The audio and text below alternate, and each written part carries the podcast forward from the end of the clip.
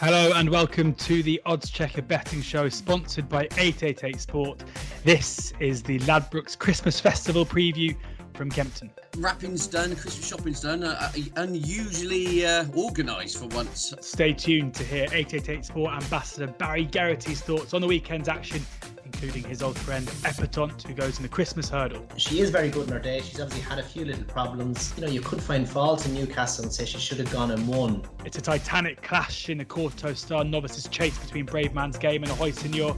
But Ed Quigley thinks he's got it sold. I'm definitely in the camp here. I think he'll win it, and I, I think he'll stamp his authority. And a strong each way fancy for Andy Holding in the big one, the King George. Yeah, he's he's, he's the one I want to get with at the price from an each way perspective. I can't see him not running well. We're recording this a little bit earlier than we normally do. It is uh, just after midday on Thursday, the 23rd. So, three days before racing, but crucially, two days before Christmas. I'm coming to you from the upstairs room at my in laws, and someone else coming live from his in laws as well. Although, quite a similar backdrop you've got, Ed, uh, is Ed Quigley. Ed, how the, I mean, it's a very jazzy shirt you're wearing for, for the pod listeners. Make sure you check out Ed's reindeer shirt on YouTube. But um, how have the Christmas festivities started for you? Yeah, wrapping's done, Christmas shopping's done. Uh, uh unusually uh, organised for once, actually, George. Yeah, it's uh, but no, yeah, Christmas properly starts on the twenty sixth, doesn't it? Really, uh, I'm an absolute. Hmm. unbelievable amount of action, uh, almost too much for one of a better phrase. But yeah, it is brilliant, isn't it? Really excited about uh, Christmas and the racing, and um, yeah, looking forward to previewing a lot of it in this show. Andy, there's no one I would trust more to um, weave their through weave their way through a, a 25, 30 runner handicap. But I'd like to know how you manage all of the racing on the 26th of December, sitting there at your desk. How do you manage to stay on top of it all? And I imagine um, the the amount of, of bets, given your ability to find value in any case, uh, it must be quite a lively day in the in the holding household.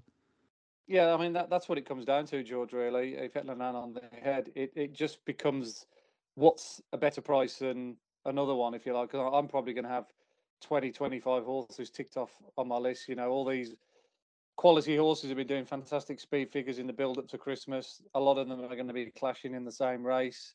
Um, and it'll be about just cherry picking the best value I could see. Um, there'll be no sort of like disrespect to the ones I disregard. It'll just be, oh, that one's six to four. Okay, I can afford to leave that one alone, but that one's eight to one in an eight runner race. So I'm quite happy to have that on my side each way. So that'll just be the process really. Um, coming my you know column on, on Boxing Day. Um, I, I, I, I doubt very much there'll be there'll be too many under six to uh, under two to one. Well, you've given me two segues there into why people should download the Odds Checker app. One is to get your column the first place anywhere at 9 a.m. every day of racing. And also because value is the most important thing. Always going to be betting value. And the way to do that is to download the Odds Checker app where you will get the best prices, which we'll be talking about today, the best place terms, bookie offers, free bets, and plenty else as well. So if you are watching this, or if you're listening to this, do download the Odds Checker app now, the perfect companion for your Christmas betting. Uh, we'll get into the racing now. And the way we're going to do this, you know, as I said, we are recording on the 23rd. Um, final decks are out for Boxing Day. Um, we are still guessing a little bit in terms of, of the 27th. So we're going to go through the card on Boxing Day. We're going to have a look ahead to the 27th as well at Kempton. And then we'll have a cursory glance too at the Welsh Grand National on the 27th as well. And if there are any other horses that Andy or Ed think that you should uh, be should be flagged up to be on your radar over the weekend at the end. I'll ask them as well for those, although they may want to keep back their Christmas secrets until close to the day. We'll have to wait and see. But uh, we'll get into the the opening race at Kempton, the 12:45. It's the only race I think on the day at the moment where we don't have prices, or possibly the, the handicap hurdle at the end as well, the 340. But the 12:45, slightly. I, disappointing field, I think, given um, some of those with entries uh, a couple of hours ago. Um, we've got Pasodoble, uh, Broomfield Burg, Corrigeen Rock, um, Black Poppy, high stakes player, and Rebelli are the six runners here, Andy. No prices at the moment, but how do you see the market looking here? And there, you know, this is your your bread and butter. Are there any novice hurdlers here that have set some decent times that we should be looking for? Yeah, I mean, no, no great surprise to know that uh, Broomfield Burg will be the top of the list here. Um, courtesy that running a handicap last time out. It was a good, it was a reasonable time figure. Um, he probably looks the kind of horse that would be beneficiary of an even stronger gallop than the one he got that day. Um, Lovely Citizen took them along at his pace, if you like, and, and Broomfield Burg was just in behind him. But he was just always looking as though, to my eye anyway, he was doing too much. He's a bit of a no, no ordinary Joe. I think no ordinary Joe suffered from that, didn't he? Um, or has been suffering from that uh, mm-hmm. issue. Mm. Um, but I think this is a wise move by um, Nicol, um, uh, sorry, Nicky Henderson. Um, sharp, sharp track should suit him fine because he's got plenty of boot. If he were mine, I'd just send him on. Really, stop the propensity for him pulling by just allowing him to stride on at his own pace. And I just think he'll be too good for these. I think he'll probably be a shade of odds on. Certainly in my mind, if I was chalking this race up now, he'd probably be a four to five poke um, ahead of Paso Doble, who is a nice horse, but I don't really think he's got the gears of, of Broomfield Burg. He, he, looks almost as though he wants stepping up in trip a little bit. Um, he has run well here, Paso before, so I'd certainly respect him, but I, I, don't think he's got as much upside as Broomfield Burg, who I think by and large is probably the best horse in the race in that handicap. He might have beaten Silent Revolution the first time out, had he again not raced a little bit too free. That form, as it stands, has stood the test with the, the third horse, Broom, was it Boomberg, I think, finishing third to Jonbon, subsequently back over the same mm. CNCD. So all in all, it's a race that Nicky Henderson likes. I think he's won it five times in the last 10 years. I think Altior won it. Um, did he back in 2015? He won it with um, Mr. Fisher three years ago. So yeah, he does target this race, and he looks as though he's got another cab off the rank here. Yeah, Broomfield Burg uh, likely to be favourite and the one to beat according to Andy. Uh, Ed. Yeah, will probably be favourite and is probably the one to beat. A bit of an open goal for him. I mean, he's been expensive to follow. This horse has been sent off favourite every racecourse start to date in his career, and he's been beaten on three of those occasions, including at odds on. There, there are times where the towel's gone in to some extent, but I agree a lot with what Andy's saying. I also think for such a free going sort, this is a track with much greater emphasis on speed. I'd love to just see him go. Whereas I think Kempton suit him a lot better than Cheltenham, uh, for example, last time out. Uh, this horse, yeah, he, he's free. He's still raw. He's green. Um, this is a race lacking any real strength or depth. You know, Black Poppy shaped well, didn't he, behind that uh, good horse Volley Murphy's earlier in the season. Uh, hasn't really kind of kicked on. And Paso Doble, I think, yeah, mark of 126 for now over this trip kind of tells you where he is. Yeah, Broomfield Burg. Uh, just not one for me to get excited about it. What could be, uh, you know, a shade of odds on, but um, yeah, that you'd like to think the class act in this. And as I said, I do think Kempton in this small field um, potentially will suit better than Cheltenham. I, I, would like to see no kind of a tactical malice here. If this becomes a bit of a chess match, that would play against Broomfield Burg. Uh, again, he, he, can get a bit lit up. So yeah, I I try and keep this un, uncomplicated. If you think you're the best horse, let him bowl along. He's clearly not devoid of a gear or two, and two miles, good to softish ground on Kempton should be perfect for him and see him home. But as I said, he's uh, one of those horses that get me a bit nervous when um, you start seeing the uh, the, the, amount of times these horses get backed in, you know, he clearly holds a high reputation at home. Uh, the weight of money that's gone in a lot of these contests. And uh, I remember, I think it was the Newbury race um, on his penultimate start. They were mortified. He usually went off twos on or whatever he did and got turned mm. over. So um, yeah, look, he's the, he's the best horse in the race. I have no doubt. It's just um, kind of got to get all the uh, pieces of the jigsaw to click with him. And I think by and large, the percentage play will be that he will in this assignment. Yeah, the last two defeats, uh, Newbury and Cheltenham, just over an extended two miles as well. So you wonder there, especially with uh, him being a keen going sort, if the this you know and, and not particularly big um, winning distances for those that beat him as well, um, could be in better shape here. But a, a shade of odds on. Um, Ed and Andy can't see against him, so maybe off to a flyer for favourite backers in the first. Uh, on to the 120 now. Um, a bit more juice for us to get at here. It is the um, the uh, handicap chase, novice handicap chase, and Bothwell Bridge is the eleven. Sorry, the three to one favourite ahead of Danny Kirwan at seven to two. Mr. Coffee is five to one. Uh, Killer Kane fifteen to two. Sebastopol eight to one. Iconic Muddle ten to one. Your Darling, uh, one of Ed's horses to watch uh, over the season, eleven to one. Jackamar fourteen to one. And Ed, I'll come to you first here because even though your darling, your darling is racing, mm. it's not your darling who you'll be siding with on on uh, Boxing Day. No, I won't be. Although at those prices now, um, it's coming back to Andy's first point at the top of the show uh, here, George. That is a bit of a big price, eleven to one. I think with your darling clearly wasn't right on soft ground at entry last time. I, I probably will have to have a saver on him off one two six at a double figure price. But yeah, Danny Kirwan for me here, um, George. This is a horse to mark down. Uh, I thought he ran a, a belter uh, on his chase debut at Cheltenham back in the October meeting. He got called a few names on the back of that, but it wasn't surprising in the sense that all his wins for Paul Nicholls, all his wins under rules have all come on right-handed tracks.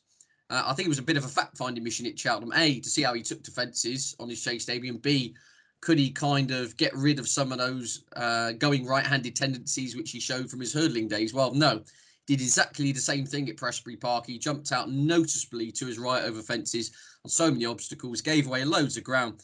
I thought ran an absolute belter in the circumstances mm. to finish runner up in a race which has worked out a treat. The winners won since, uh, the fourth and the fifth have won since. This is in a five runner race, and the third was Torn and Frayed, who wasn't disgraced behind my Drogo last time out either. So the form's worked out a treat coming back to right-handed track. As I said, all his horses form, all his wins are on right-handed tracks, including he won a bumper here once upon a time at Kempton. Uh, it's his second start after a Windop. He's on the same mark as last time out, and um, apart from going right-handed, I think he jumped very well at Cheltenham. I say in a race which looks pretty hot subsequently. So yeah, Danny Kirwan for me, I think he'll be absolutely tuned up for this, and yeah, I've got him as the one they've all got to beat. Danny Kirwan, the one to beat according to Ed. Andy, do you agree? Yeah, I think there's a good argument to, to suggest that um, he he might be favoured or should be favoured on, on pure form that Cheltenham race. I can back that up uh, with the time figures as well. Um, it was a very strong race, um, even though there was a small field. I actually backed Torn and Frayed to beat Favois the next day at Ascot, and uh, Favois, um, um, I think he I think he upheld the form, but it, it they, they, certainly um, you know did the form absolutely no harm whatsoever. I actually think the winner and Anion Invictus is a he's going to be a, a, a, dangerous float in whatever race he runs in at the Cheltenham Festival because I presume connections will go down that route with him because um, I think they're after the fifty thousand bonus, aren't they? They won at mm, Plumpton, mm, didn't they? The plates um, or something, yeah, yeah. Yeah, might, might be one of the handicaps or mm. something mm. like of, of, that order. Um, I, I, do think Sebastopol's slightly overpriced here. I, I, I don't normally kind of like make a point of betting in chase races on, on a regular basis, uh, particularly on a day like uh, you know on a sun on this Sunday. But um, I think he would have won very easily here last time out on on, on under similar conditions. Um, you know, Rockstar Ronnie had, had, won well the time before. I think he had him in his pocket. He just overjumped and, and tipped over. Um, he's a high cruiser. You know, he, he, ties in with third time. At the time before. I know he's, he's got all those strings of seconds by him. You think, oh, you know, he's a bit of a chancer. But like I say, last time out, it, it proved that he would have won. I think he's just getting his act together. And the price is eight to one given that he would have won around the track easy last time out, I think that's a very, very big price from a yard in good form. So if you can still get eight to one Sebastopol on the day, then he might easily come into my range as, as a potential bet. Sebastopol for Tom Lacey there, eight to one best price as it stands. As I say, Danny Kirwan, the one for Ed, seven to two, and your darling one to keep an eye on, eleven to one best price at the moment on the odds checker grids. On then to the Kauto Star Novices Chase over three miles, just four run here, but a, a titanic clash at the top of the market where Brave Man's Game is the five to six favourite ahead of the mightily impressive Ahoy Senor at five to four. Tea Clipper 22 to 1 and Katili Briggs is 33 to 1. Andy, I'll come to you here because Ahoy Senor's win last time out um, ahead of Mr. Incredible. Uh, you know, I, am sure we can all agree that Mr. Incredible didn't really turn up in the way that you anticipated, but a 31 leg victory must have you wondering just how good this Ahoy Senor is. Yeah, I, I wouldn't have an overly or you know a definitive dogmatic view on on which one of these two is the best at this very current moment in time. The last time that they clashed, obviously over hurdles and Ahoy Senor beat Bravemansgame, uh, and everyone's obviously going to centre around that. But let's don't forget that Bravemansgame had had, um, you know, a hard enough season up to that point. You know, he'd rocked up at the Cheltenham Festival. Um, he he was all guns blazing from the front that day, and he was beat by very two very good horses, by the way. But you know, Ahoy Senor did have the advantage of going into that race relatively fresh with a uh, um, with his powder kept dry. Uh, so I'm not necessarily totally convinced that that is a true reflection of their of their of their worth. Um, and you know, Bravemansgame up to now, I think, you know, his his two performances over fences so far have been absolutely spectacular. Newton Abbot, he was brilliant. He was even better at Haydock. Uh, he's jumping, I think he's as about as bomb proof as you'll find with a novice chaser. Um, Ahoy Senor was last time out, but he did unseat rider the time before, so six of one, half a dozen of the other on that mm. score. Um, and it'll just depend, I think, who gets into the better rhythm out of the two. Um, they both like to lead. I think they're both comfortable and more happy you know, doing their own thing from the front. Certainly, Ahoy Senor looked that way last time out, but of course, Brainman game likes to do that. So I think I think betting this race is very, very difficult. I think there'll be people out there be puffing out the chest and be in one camp or the, or the, other and have a real strong opinion on it. But I, I, I, I, I'd probably be shying away from this race from a betting perspective. I think because of his bomb-proof jumping, I think that if that that that is the the key component on the day, then you'd always be leaning towards Brave Man's Game. But yeah, it's it's a bit of a bit of a a watching race for me. I'm just going to sit back and enjoy it and um, hope the best horse wins. And there's no accidents, so they both get round and we see a good mm. race. Yeah, absolutely. Um, so on the fence for Andy. Not often we see Andy on the fence, but Ed, I'm hoping we're going to see you puff your chest out and tell us which camp you're in. yeah, I'll, I'll, get off the fence for once. Yeah, I'll, I'll be with Game here. Uh, definitely. I just think the um, we'll talk about in the King George later. I just think this course will suit him a lot better than Ahoy Senor. If you listen to the comments from connections after Ahoy, Ahoy Senor won at Newbury, this race very much wasn't on the agenda. I mean, Lucinda Russell. Uh, actually, it was Peter Scudamore said uh, in the interview, said, you know, Kempton's not going to be his track or wait for Lingfield or Warwick with some soft ground in January. And uh, I think as the days got closer, they've looked at it and thought, hang on a minute, we've basically got a a match race. You know, no disrespect to the other two, but on official figures, we've got a match race here to win a to win the Grade One Kauto Star. So I get a little bit of a feeling they've almost been forced into this race by the fact this race is cut up to some extent. Uh, I just think Brave Man's game. I just think he's he's slicker jumping around Kempton on uh, on good to soft ground. It's just a little bit more in his ballpark. You see what I'm saying? Um, mm. Not to say that by the time they came to Cheltenham and say three miles on the old course bit of juice in the ground in March, probably sweat more in Ahoy Senor's favour, in my view. See what I'm saying? I don't think there is the right lot between them. Uh, I mean, officially, Ahoy Senor's the better horse of what he's achieved on official ratings, but I, I, I just think the characteristics and the the the circumstance of this race it, it does swing it more in the favour of um of the Paul Nicholls runner. So I think the market's right in that respect, and I just think he's the he's the nippier horse of the two. I think Ahoy Senor looks the more the old fashioned staying chase, if that makes sense. I mean, to make a kind of far fetched comparison, a bit more Kauto versus Denman in terms of their their makeup. Uh, if you see what mm. I'm saying, like uh, Bravemansgame's clearly not devoid of pace. You know, he's got a bit of two and a half mile boot. We've seen that. Um, so yeah, I, would be with Brave Man's game here. Uh, no, put it this way. I, from an anti-post kind of perspective, I wouldn't mind if Bravemansgame absolutely stuffed a Ahoy Senor, and then I'd go and back a Ahoy Senor to win the uh, the Festival Novices on the back of it. Because I don't mm. think whatever happens in this race, it will necessarily do the harm uh, or do any harm uh, in regards to the prospects of Lucinda Russell uh, horse winning at the festival. If we're looking further down the line from the kind of value angle there, so yeah, Bravemansgame. I- I'm definitely in the camp here. I think he'll win it, and I I think he'll stamp his authority. Bravemansgame to stamp his authority, says Ed Quigley with his chest well and truly puffed out in his uh, festive shirt. Uh, the 230 then, the Christmas hurdle, and Epatante is the four to five favourite. I'll be speaking to 888 Sport ambassador Barry Geraghty about Epatante shortly. Uh, not so sleepy, 130, Tritonic 13 to 2, Soaring Glory 7 to 1. Glory and Fortune 40 to 1. And Andy, they couldn't separate Epatante and Not So Sleepy last time out, with Not So Sleepy battling back to get a dead heat. But the market seems to have Epatante still as the odds on favourite in this one. Uh, do you agree with that?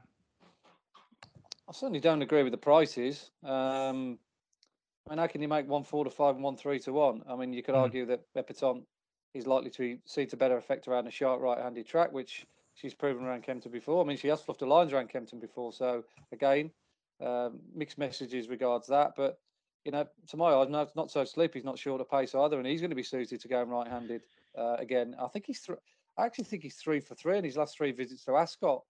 Um, so he obviously clearly operates at a very, very high level. Uh, I think the last time he won a handicap um, at Ascot, he beat Buzz. Um, so you know, I've always got a healthy respect for any horse that dishes out a beating to to the that Henderson Gray. Um, and you know, he's going to be rowing his boat from the front again. He's going to get an uncontested lead. Nothing is pestering him. Nothing getting in his way. That's when he's at his best. Uh, he doesn't like being hassled for the lead. Can't see any other for wanting to get anywhere near him. So, you know, he's going to be leading coming out the back straight. And as we know, he, he, he stays well. He's honest and he gallops as he proved last time out when he was heading by Epatante and then came back and rallied. So, I, I, I wouldn't be touching Epatante at four to five. I've never really, I won't say I've never liked Epatante, but I've never been in in her. Um, fan club. Yeah, a fan club. Yeah, yeah. great word. Yeah, easy, easy. Yeah, I'd never really been a fan of her. Um, perhaps always because she has been slightly overbet and her reputation has kind of led her to make her be a lot shorter than she should be in the market most of the times. Um, so I've always looked to take on with each way alternatives, and, and this race is definitely uh, applies. I'd, I'd, probably look at Tritonic here. Um, obviously, I flagged up not so sleep as being the value at the front two in the market, but I do think six to one for Tritonic is a, is a is a big price. Um, mm. Again, another horse I've I haven't really that warmed to it uh, because I, I, wanted to take him on for last year's Triumph Hurdle because I thought he was a poor price in comparison to Quilixios and and Zanahiyr, and, and that came true. But I think the key to him is going right-handed, and what Ed thinks, but he, he just looks a better horse on a, on a flat hmm. right-handed mm. track, as he proved at Ascot again by winning that race the other day. Uh, and of course, Kempton here when he won the Adonis last year when he was brilliant. So I think it's a really good move by Alan King. He's obviously looking to strike while the iron's hot, while the horse is well. His time figure at Ascot was very healthy. They went a good gallop that day, and he was well suited to that. So not so sleepy being in the race will um, give him a good target to aim at. Um, so yeah, I, I, think he's. I'd sooner be with him than Soaring Glory. Put it that way. Oh, I think mm. he's a little bit of a soft touch. Um, yeah. Yeah. So that yeah, the price is six to one. I'll be more than happy to to take him. Um, probably even in, even each way because I, I, think he might just mm. jam his way in in between the front two. Um, you know, even if they they run their races.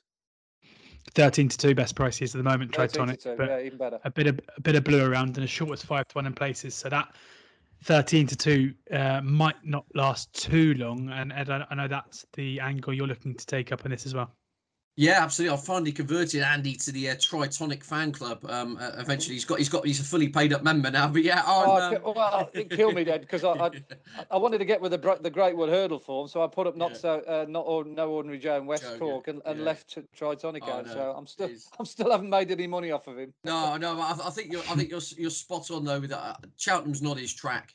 No. Um, right-handed flat. You know, you forget he had a fair amount of dash on the flat. You know, saw it Royal Ascot. He finished second, didn't he? One of the big handicaps Royal Ascot mm. a couple of years ago. You know, over a mile and a half. Uh, I think he he's a proper flatbread, for want of a better phrase. I just think that you know your your Kemptons, your Ascots, are clearly going right-handed. They suited better than going uphill down Dale at Cheltenham, where he, he never looked happy at all in that race behind. Uh, I like to move it back in the October meeting. I thought ran plenty of credit in the Great Wood, all things considered, but uh, much more himself last time out. They went hard from the front. And it was interesting listening to Adrian Hesketh. The one thing he did say, he felt he was in top gear all the way round, and then they almost came back to him a bit, which is why he came on the bridle. So that's slightly worrying in the sense that he, he was almost hinting perhaps he wants two and a half these days, uh, and that they will step him up in trip at some point because he was, as I said, the Adrian Hesketh was kind of saying he was in top gear to stay with them over two miles. But I just like the course of distance form, and to be honest, I'm just not bought by any of them. I mean, not so sleepy. He's very good on his day. Uh, but sometimes his day go totally missing, doesn't it? Uh, mm. if, if, you look through the balance, the profile of his form, Epatante, we know she's the class act from previous years, but are we still pricing her up on kind of sentiment and emotion and memory? I'm not not really sure. I'm just a little bit. She almost got a little bit worried out of it last time out in Newcastle. Can't quite think of the phrase I want to use there. I thought she'd, you know, win half the track two out, and then it just didn't quite materialise. So all in all, I think it's question marks about all of them, but 13 to two it's fair for Tritonic, who's, uh, as we say, the last time we saw him at this track, he was devastating, albeit at a lower level. So, yeah, he'll do for me at 13 to 2. We're going to move on now to the King George, but as we've been discussing Epatante, now's a good time to speak to 888 Sport ambassador Barry Geraghty and get his thoughts on Epatante, who, of course, he rode many times in his glittering career and plenty of other thoughts ahead of the weekend's racing. Barry, before we get into the racing, I'll ask you the, the important questions first. What does Christmas Day look like in the Gar- in the Geraghty household? um, always was good fun. Um, but I was told last year that when I was riding at about three o'clock in the afternoon, I'd start to withdraw a little bit. Obviously, the mind would be drifting off to Kempton and getting myself in order. But uh, the the fact they could say it to me last year, I'd say I was probably in a slightly different place. So um, I am working on TV on the 26th on, on Boxing Day, so I'll be I'll have a little bit of a game face on me, but not as much as I would have had in the past. you've got to be careful with those wines, though. If you've got if you've got TV the next day, you don't want to be standing there with shaky legs and a shaky microphone uh, after enjoying yourself too much on Christmas Day. No, definitely not, definitely not. But um, yeah, so no, it's it's a it's a more relaxed day than it would have been in the past. Yeah, absolutely. Well, if, if Boxing Day racing wasn't already exciting enough, knowing we'll have you on our screens as well uh, makes it all the more Um, so looking forward to that. But before we look at Boxing Day and the 27th at Kempton, as ever, it's always good to get your thoughts on what happened last weekend. Um, and I think we have to start with an old friend, an old ally of yours in Champ uh, and his win in the long walk. Now nine to two, joint favourite for the Stayers after that impressive comeback performance. I mean, I guess asking you whether or not you were surprised is probably a silly question given you know the horse's quality. But what did you make of the win? Yeah, well, listening to Nicky's interview afterwards, you know, he was he was hoping for a confidence booster, and and that's all I would have thought. It was a, a stepping stone towards, I would have thought a chasing career maybe. But mm. the race worked out really well from it, the fact that it didn't go as fast. Um, it gave him time to warm up to his jumping. When horses coming back from fences to hurdles, they don't generally have as good a flow. They might be a little bit careful, a bit deliberate, not jump as slick as the others. And I was afraid that was going to put him on the back foot early on. But the steady pace he was able to build on his jump and it got his confidence and travelled like the class horse of the race. On the flip side of that, Thyme Hill was probably too keen because of the slow pace, and Paisley Park could have done with a better pace to come from off the pace. So it worked against the opposition and worked well for Champ. But with that race under his belt, he's going to improve for it. He's going to improve for the for the experience back over hurdles, but he'll improve for fitness as well. So no, it's a big step forward for Champ, and um, I think he's worthy worthy to be at the head of the market. We're going to stick for a couple of questions with the the green and gold and, and Nicky Henderson. Um, you know that used to be a trio with yourself included as the as the final part. Uh, Jonbon, a horse that you haven't ridden, but a, a newest addition to that team. Uh, now five to two favourite ahead of Constitution Hill for the um, Supreme. What did you make of that performance? Because we've spoken a lot about Constitution Hill, but Jonbon again, a, a massive drifter in the market. A lot of people ready to um, you know, with the with the daggers drawn, ready to to have a go at the performance. But you know, wow, the visually at least that was some performance. Exactly, and then people are there with the daggers drawn, and they're, they're, they're so keen to knock him. But he was very good in Ascot. Um, there was no pace. Everyone was was were you know they were they were ball watching if you like. They all thought it'd be better to follow him and he'd be keen, but he wasn't as keen. He had earplugs in this time, which I think were a help. Um, jumped really well, very professional, quick and up from four out, quick in to get in the straight. I thought it was a very solid performance. Um, he could do no more than he did, but he, he won like a class horse. And likewise, he's entitled to be at the head of the market. Versus Constitution Hill, you're judging him on one run, where you have you know three runs on the race course with um, Jonbon. So a little bit more to go on, but uh, I think they're the right two at the top of the market. Yeah, we should see Constitution Hill, I think, in the uh, second week of January. So all eyes there uh, will be on Nicky Henderson's seemingly second string in the race at the moment, but we'll see how that develops as the season goes on. Uh, I teased before introducing you that we were going to ask you about a horse you know very well, um, who we'll see uh, at Kempton on Boxing Day in the Christmas hurdle in Epatante. Um, dead heated uh, last time we saw her. She's four to five here to to put that right and, and get one over. Not so sleepy this time around. How do you expect her to to go here?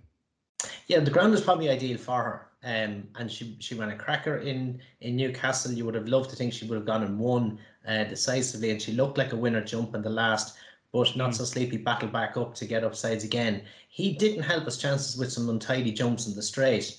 Um, but you'd like to think there's a little bit of improvement in her. I think the better ground, um, Kempton flatter track again, I think will suit her. Um, so she's a lot just in her favour, and if you were if you were asked to pick which one you'd want to be on, it'd be very hard to pass up on her. It, with Epatante, I'd be interested to get your thoughts because you know you rode her at some of her most impressive performances, and also on days where she didn't seem herself, namely, of course, at at, at Cheltenham at the festival. Is she a quirky horse? Are there days where she just doesn't quite seem to have that um, scintillating turn of foot? I guess um, that we that we often see when she's at her best.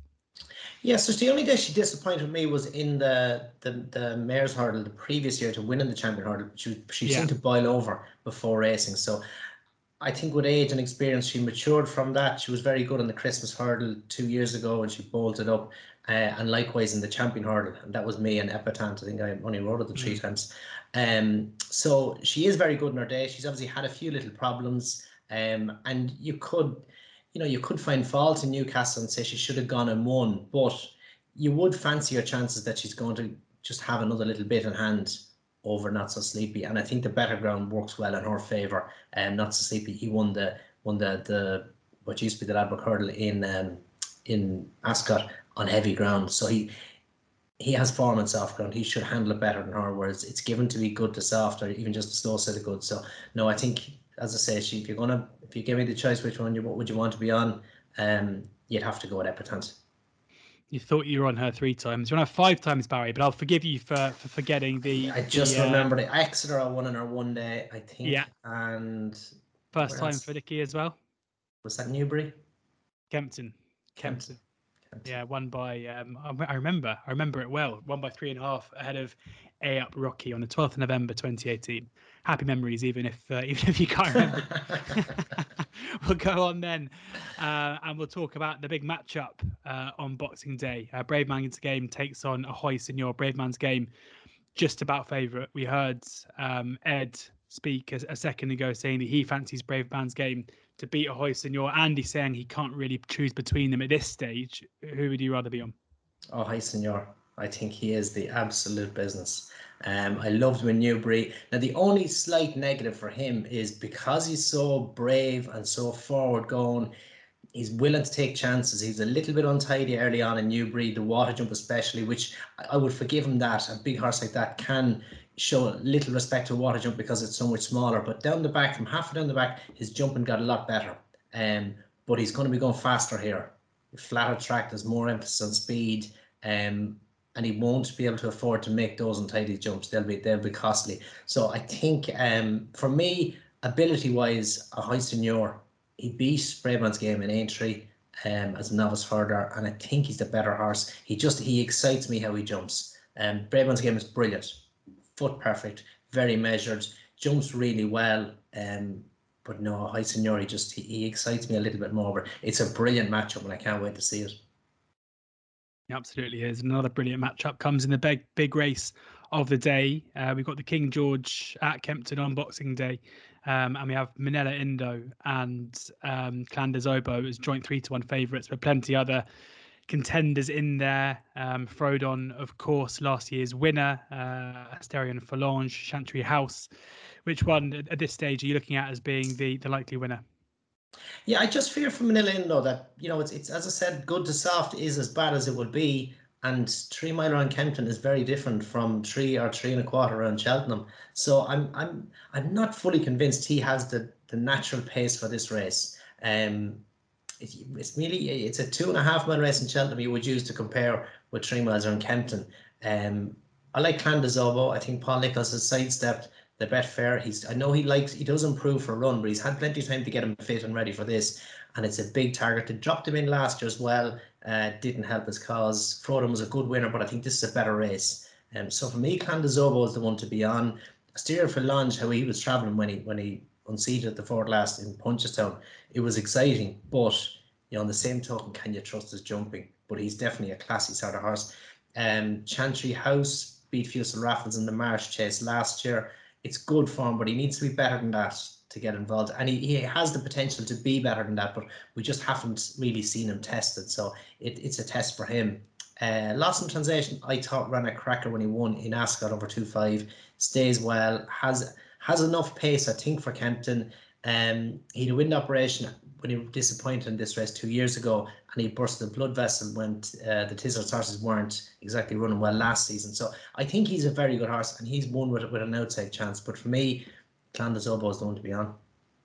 Clan des Obeaux, the one to beat for Barry. And a quick question looking ahead to Monday's racing. It's it's not, as we're going to discuss with, with Ed and Andy, the, the greatest of punting cards on the day, but we, we've got to talk about Shishkin. We're not entirely sure, as is often the case uh, with Nicky's at the moment, whether or not Shishkin will run.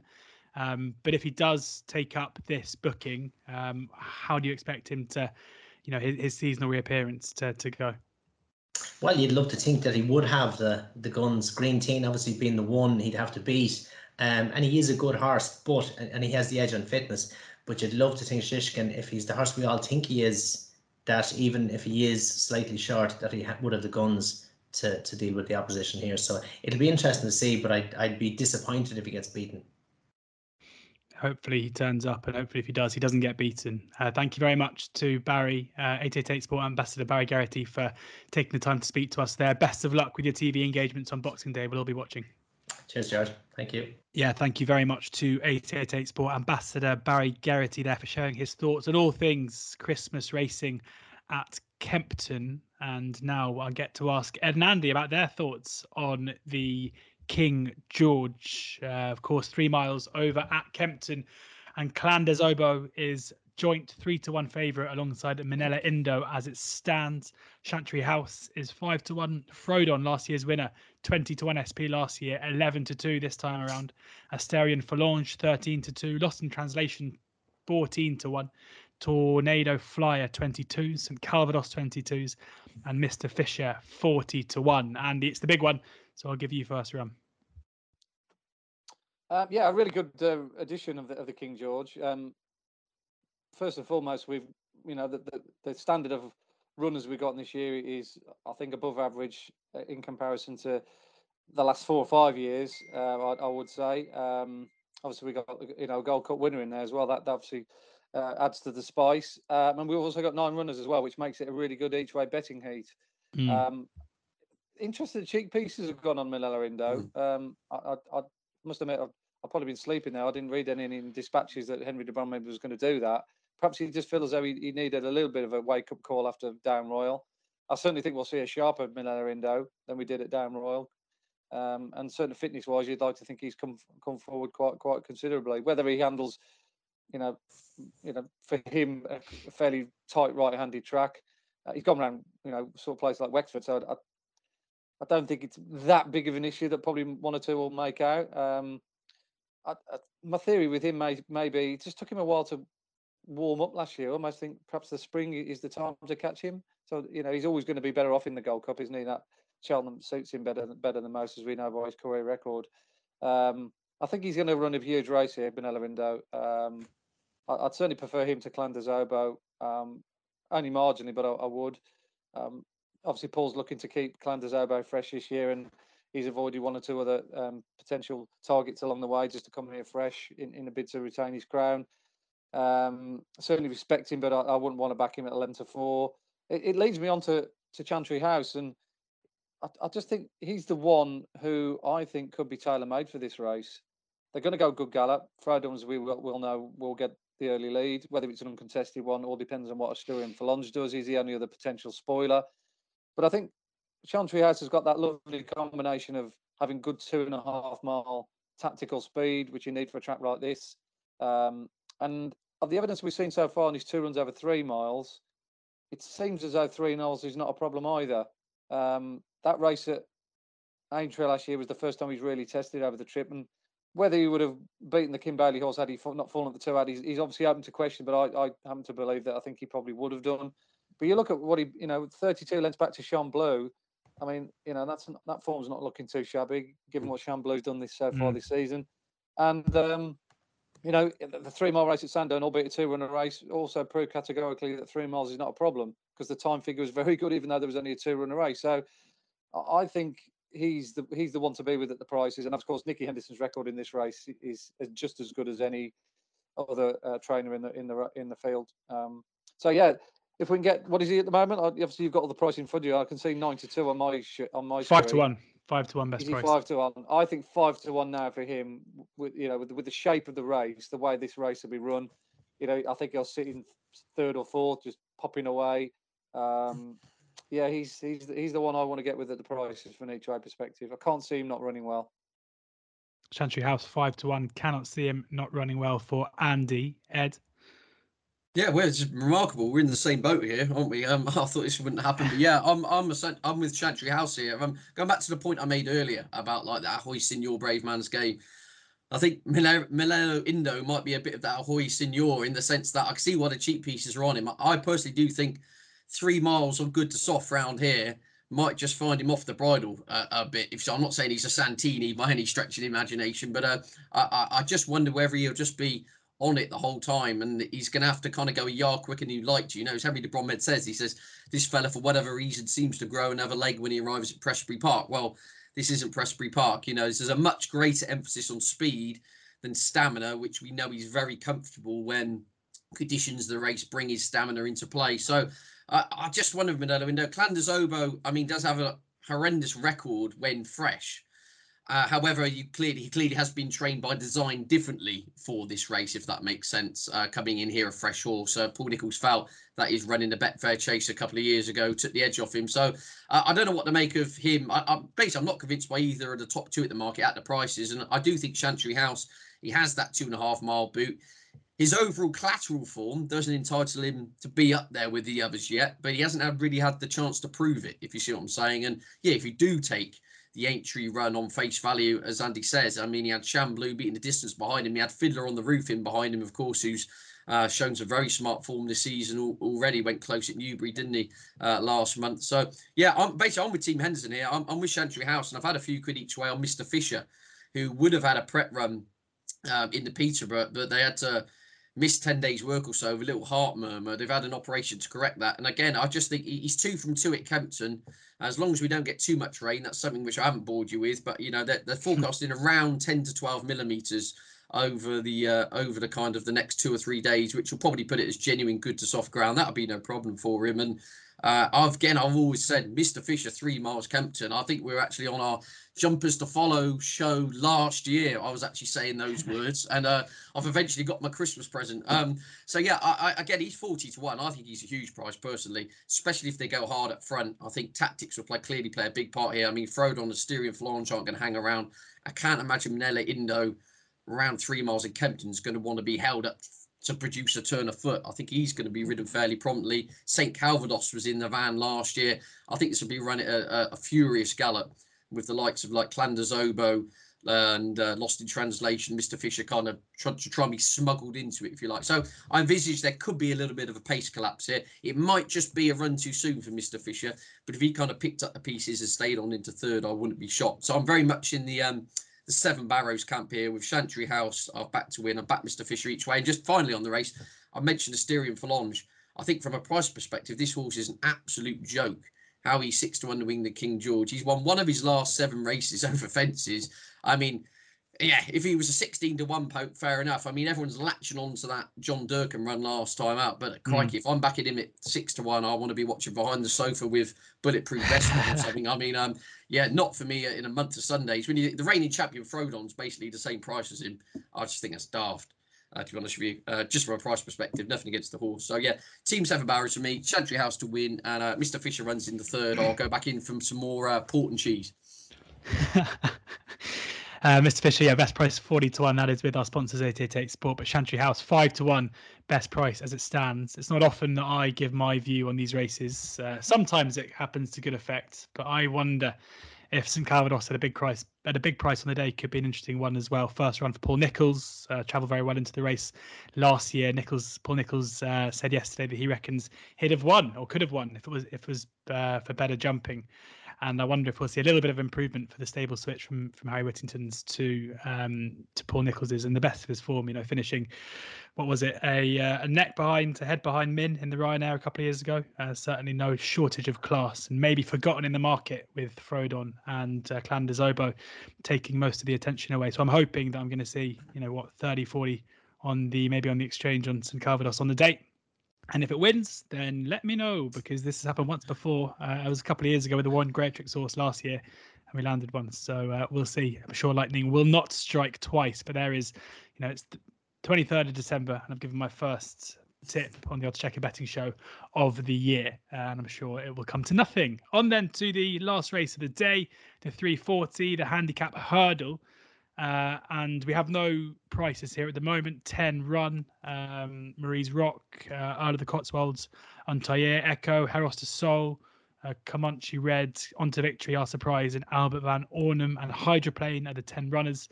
Ed, anything here? Uh, anything catch your fancy? No, I'm sitting this one out. I, I imagine this Heros de Sol will probably get backed um, into favour as he always does. Never one of these Nicky Henderson horses, which clearly, um, you know, works like binocular at home or something, and then doesn't quite um, do it on the track. But uh, interesting, they're coming here with him because on his new, the only thing I noted down on his new to his handicap hurdle debut, Newton Abbot, he went left-handed pretty much at everything. Well, if you wanted to find uh, the opposite of left-handed, uh, Kempton's pretty much it, isn't it? Uh, in mm. terms of they'll trap round here.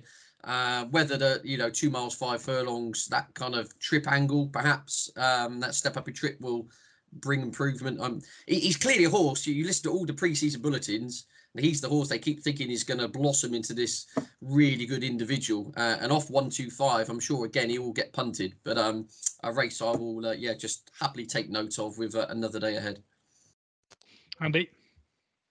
Um, yeah, I'd, I'd, probably be a little bit more um, strong on this race than Ned. I, I, I, don't think there's that much strength in depth in this race. Um, onto victory, I think he's a bit of a funny so and so. I've been watching him a few times this season. Don't think he finds a massive amount off the bridle. Um, I'm not totally convinced by the Henderson horse. Uh, I thought was a say, slightly lucky winner last time out. I think it was a race at Guernsey should have won, but um, he made a bad mistake at the last and rather let him in. Um, so yeah, I, I, quite like the chances of Marie's Rock. Um, I thought she ran really well in the Greatwood. Um, she was given a far too much to do. But the, I think the Greatwood forms, uh, you know, easily the best form line as far as I could say coming into this race. We saw with Tritonic the day, and she only finished just behind Tritonic. Um, she looks as though she was just a little bit ring rusty first time out at Wetherby behind uh, Molly Ollys Wishes when it was a good ride by Dan Skelton. He went wide all the way around the outside and kicked in the straight and got first run. She went round the inside on the swamp and took a little while to get into top gear. So again, she's she's just come up a little bit shy in a good listed race at Wetherby and a top class handicap at, at Cheltenham um, and, and a finished respectable seventh. But at, to my eye, she looks as though she wants further. Um, you know, the two mile races seem to be a little bit um, getting on ahead, whereas I think stepping up to two five will be ideal. And she goes really well right handed. She won a listed race at Taunton last year, didn't she? On good ground, going right handed. So, um, yeah, hopefully it's it's looking like a, a good day for Nicky Henderson. I think we've tipped up at least two or three resources, hmm. and um, hopefully he might bookend the card following the uh, Broomfield Burg project in the first. yeah, Marie's Rock is the one there to look out for, um, and a couple of others, but no prices as it stands at the moment. We'll move on then to Kempton on the 27th on Monday, the 120, the Wayward Lad Novice Chase, and the market is kind of being reformed here as we record because Sebastopol and Rare Time have been declared for Sunday. Um, this is a an embryonic market, let's say, I, I, this could change beyond all recognition in the hour or so it's going to take to finish this podcast and release it. So apologies if that is the case, but we'll do our best. And as a betting heat, uh, it's not particularly interesting anyway, Ed, but we'll do our best. Edwardstone is the 4 to 9 favourite ahead of Solo at 100 to 30. Do your job. That's what I often say to you off air. 11 to 2. Uh, Rare time 8 to 1. And Sebastopol is 10 to 1. Yeah, I mean, a steering job if official figures uh, are to anything to go by, and as the market would probably suggest. Um, in all honesty, George, I mean, it was whichever way you slice it, it was an impressive performance. Sandown, wasn't it, last time out, mm. powered up the hill. Um, you could say perhaps third time lucky underperformed, etc., etc. But uh, you know, you'd be trying to be a bit churlish to take away the gloss from Edwardstone. I think yeah, it was very good on that occasion. Um, should win this really. I mean, of course, has to carry the penalty, but um, hard to kind of see why he would lose it. That makes sense. I think do your job wasn't actually travelling that badly. I think it was the eighth or ninth fence he came down at um, in that contest. I, with a clear round here, I think he could follow him home. I was interested looking at that horse. I mean, I've always got him down as a bit of a speed horse because obviously got that entry form in the book, but a lot of his early form came on very soft ground. So I would be interested. Um, uh, but what I'm saying is perhaps he goes on softer ground and perhaps, uh, you know, some of these horses get pigeonholed, don't they? But if you actually look at what's in the form book, Do Your Job does have plenty of form and the mud is flying. If we get the kind of upper end of the the forecast rain and it becomes, you know, 15 to 18 millimeters, uh, that would probably uh, help him. I think it's fair to say. So, yeah, I think Edward Edwardstone steering job. Um, do your job with a clear round. I, I, think he can. I wouldn't say give him a race, but uh, I think he'll be. He'll definitely be chasing his shadow at least here. But it's a bit of a non-event for me. This one, George. Bit of a non-event um, for Ed. Is there an event for you, Andy, or should we move, should we move on to the Mayor's Handicap? Yeah, all I would say with Edwardstone, um, with his performance in the Henry VIII, his his overall time and sectional times were better than Greaneteen. Um, in fact, he was he was a good bit quicker than Greaneteen on, on all points of that track that day at, at Sandown. So he's obviously a very good operator for a novice, and I still think he's underestimated in the Arkle market. I'm not sure why he's still trading at sort of in around the seven to one mark. Uh, I think he'll only enhance his his, his, his uh, credentials in the Wayward Lad. Um, and Ed's already highlighted the horse that um, is his only threat. Do your job. He was still going well at Sandown, so they they flag fly the flag for that Sandown race, and Um, yeah, knowing bookmakers, even if he just stays on his feet and tells us nothing that we don't already know, he'll, he'll shorten he'll shorten up again for the uh, for the arc, or like um, um, American Mike did in that bumper at um, mm. um, Navan at the weekend. That was always going to happen. Mm. Yeah. Well, let's move on then to the Mayor's Handicap Hurdle, which is the third race on the card. Dragon Bones and Tequila Blaze are the 9 to 2 joint favourites. Dame de Compagnie, 13 to 2. Marie's Rock, again, 7 to 1. Coded Message, 7 to 1. Impressive Lady, 7s. Martha Bray, 7s. Go Millie, Go 8s. 12 to 1 Get the Appeal and Bulb and Reality 20 to 1. Um, not that many left in, Andy, but this is probably going to cut up a fair bit. Uh, where do you see the value at the moment? Um, probably coded message. Um, I mean, she looked looked like she needed to run the first day at Ascot in that good race won by Tequila Sky. Um, she's got four or five lengths to find on on her old rival, but she does like it here at Kempton. And I also noticed that Ben Casey's horses are in absolutely spectacular form at the moment. There's, there's some yards that are just kind of like flying under the radar and ticking along at a real good, healthy strike rate. And and Ben is going really well at the moment. He's winning with quite a few of his novices. Uh, Cobbler's Dream won the other day, and um, he had he had another one that won at Fakenham over the weekend. So his yards his yards really healthy. Hopefully she'll now be healthy after that run after a 200 odd day break. Um, as I said, this track will really suit her. So um, at the prices you've just you've just given me, I think she's probably the value from an each race perspective. Ed? Oh, let Andy have the dance floor on that one. I mean, I've noticed there's so many in here with multiple entries. I think Dame de Compagnie's going for the per Pertemps qualifier at Wincanton, mm. etc. God knows who's going to turn up in this. So, yeah, I'll, I'll, happily sit this one out. It's not a bad betting race, actually, because as, as Ed just said there, Marie's Rock won't go. Duke de Company will probably go Wincanton. You might get a situation now, if you get on board very, very quickly, you get this podcast before like the decks come out, you mm. can get, say, an each way price about a, a horse you know is running, i.e., a coded message, and you end up backing it each way, three places, eight to one. Where on the day there'll be six, seven runners, and he's and she's only like six to one. So, um, yeah, if you if you've got that extra um, bit of an edge, then uh, it's probably not a bad race to have a crack at now. Find a way to make the most of the race cutting up. Uh, the 230, uh, again, not many firms out with their prices for the big one on on um, yeah, on Monday, the Desert Orchid Chase. Uh, but we have some prices here. Shishkin is the two on favourite uh, as it stands with Greaneteen 13 to 8.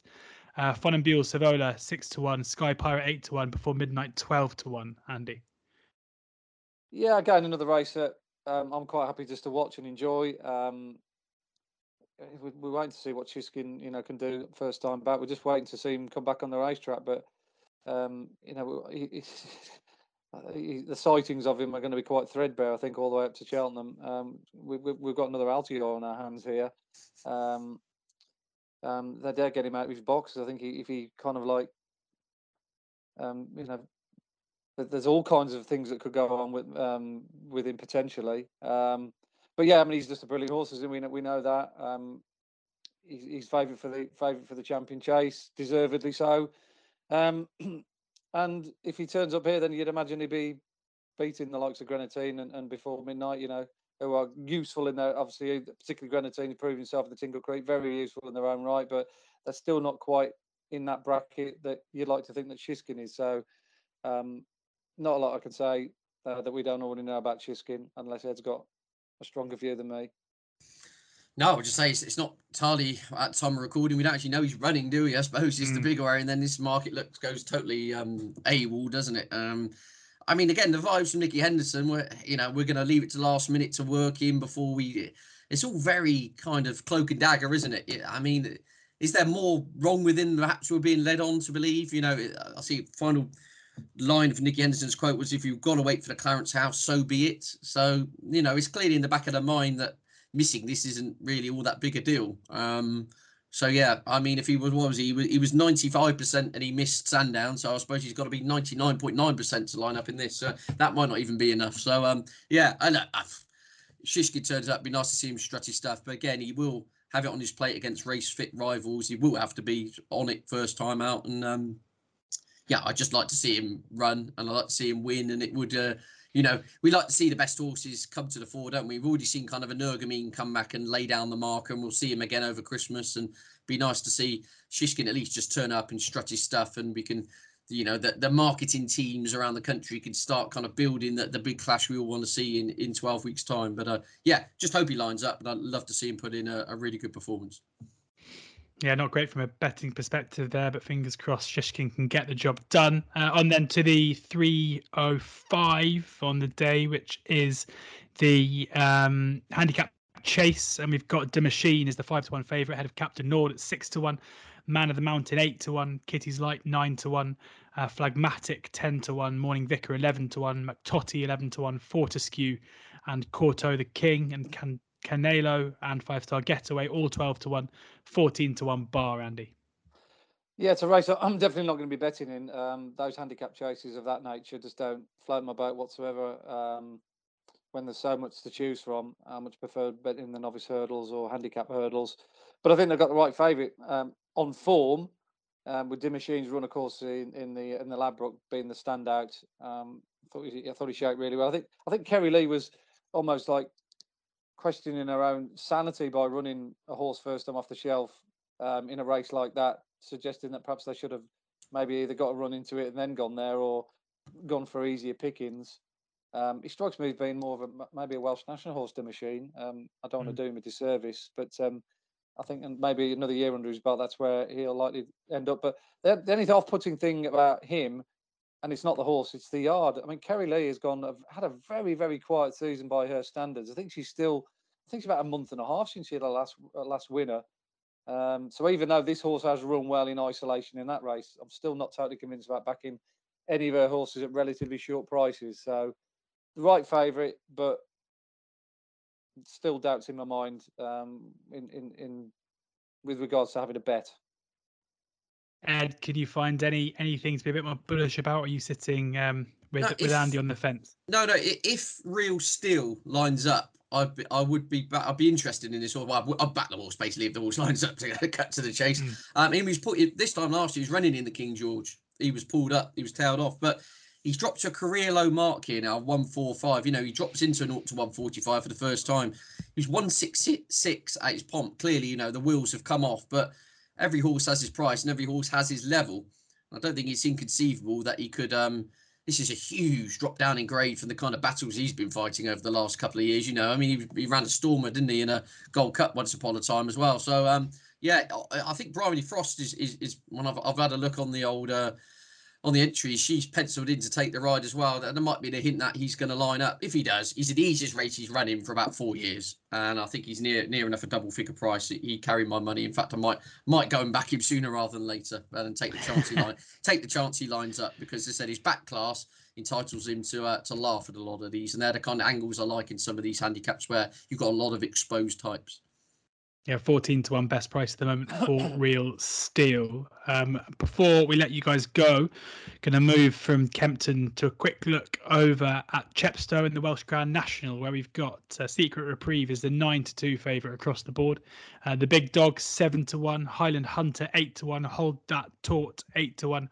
I will do it 12 to 1, Day Saba 14 to 1, uh, 16 to 1 Mighty Thunder, Native River 16 to 1, Potter's Corner 16 to 1, uh, and plenty of others there Ramses Tay and Hill 16, Eurobot, Elegant Escape, Colorado Dock, all 20s. Plenty left in as it stands at the moment, Andy. Um, any fancies for you in the Welsh National? Um, yeah, uh, my first starting point um, for a race like this is always to look for horses that have got Ch- uh, Chepstow form. Um, unfortunately, the, the one I was pinning my hopes on this season. I'm putting him in virtually every listing I tend to follow because this is a bonus race. It was asked me early, but then he went in at that no, school in Gallup. The, the other day. Luckily, I backed him anti-post, not like I did Buzz. I'm, I'm afraid I've got um, wounds to be licking all the way through it to the uh, Stays Hurdle with that one. Um, but I got a chance to sort of have another crack at this race uh, without losing anything financially. Um, so with a clean, completely clean slate, I've got we've got that form line of Ask Me Early's novice chase victory here last year, represented by two of them that um, ship up here 12 months on. Um, Highland Hunter um, being one of them. And, and, the other one that chased home, um, um, asked me early, is uh, Venetia Williams' horse, um, Hold That Taut. Uh, and I think this is potentially still very well handicapped. not only on that run, because that race was incredibly good on, on the speed figures uh, for a novice chase, but on what he did subsequently the other day at Carlisle to a good um, bunch of seasoned handicappers. First run for 247 days. He always went through the race like a very good horse, and I thought he won with a ton in hand. That's clearly been the objective, just to give him one run to come back to Chepstow. It's a race that Venetia has, has done well in in the past. Her chasers, I think, re, I think if you followed her chasers uh, just by you know, um, blindly for a pound stake in the last perhaps month or so, you'd be well in profit.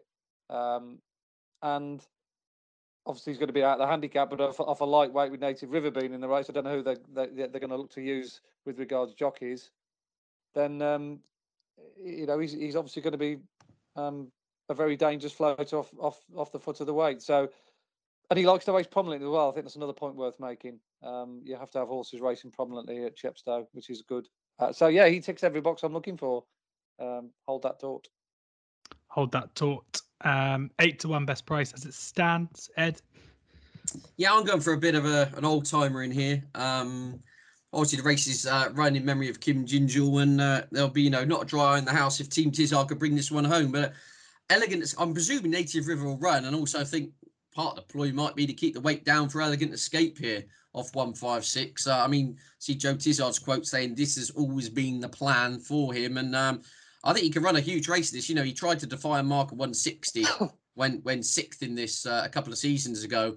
Um, it wasn't a bad run at all, all things considered, on ground that was a little bit quick. You know, there's, there's a deluge of rain due uh, in South Wales over Christmas Day into Boxing Day. That will only enhance his chances. And if you take that sixth place run out the equation, his form figures at Chepstow read first, second, and first, including uh, when winning this back in 2018 off a mark of 151. So, as I say, a mark of 156, it kind of leaves him in the ballpark there or thereabouts. He's clearly going to have to run to his best or somewhere near his best. But I think he's a big old price here. Uh, personally, he's clearly been targeted at this. We know he loves the track. Rain only help his chances, and yeah, I imagine from an each way perspective, uh, uh, yeah, I, I, imagine Native River, Native River, be in interests of Team Tizzard to run Native River if they think, you know, this, if this has always been the plan for Elegant Escape, it will, it will, help him out in that sense to, to, to stop him going up to top weight. So yeah, Elegant Escape for me each way. Uh, I wouldn't be shocked if he uh, he was in the mix come uh, come the last fence.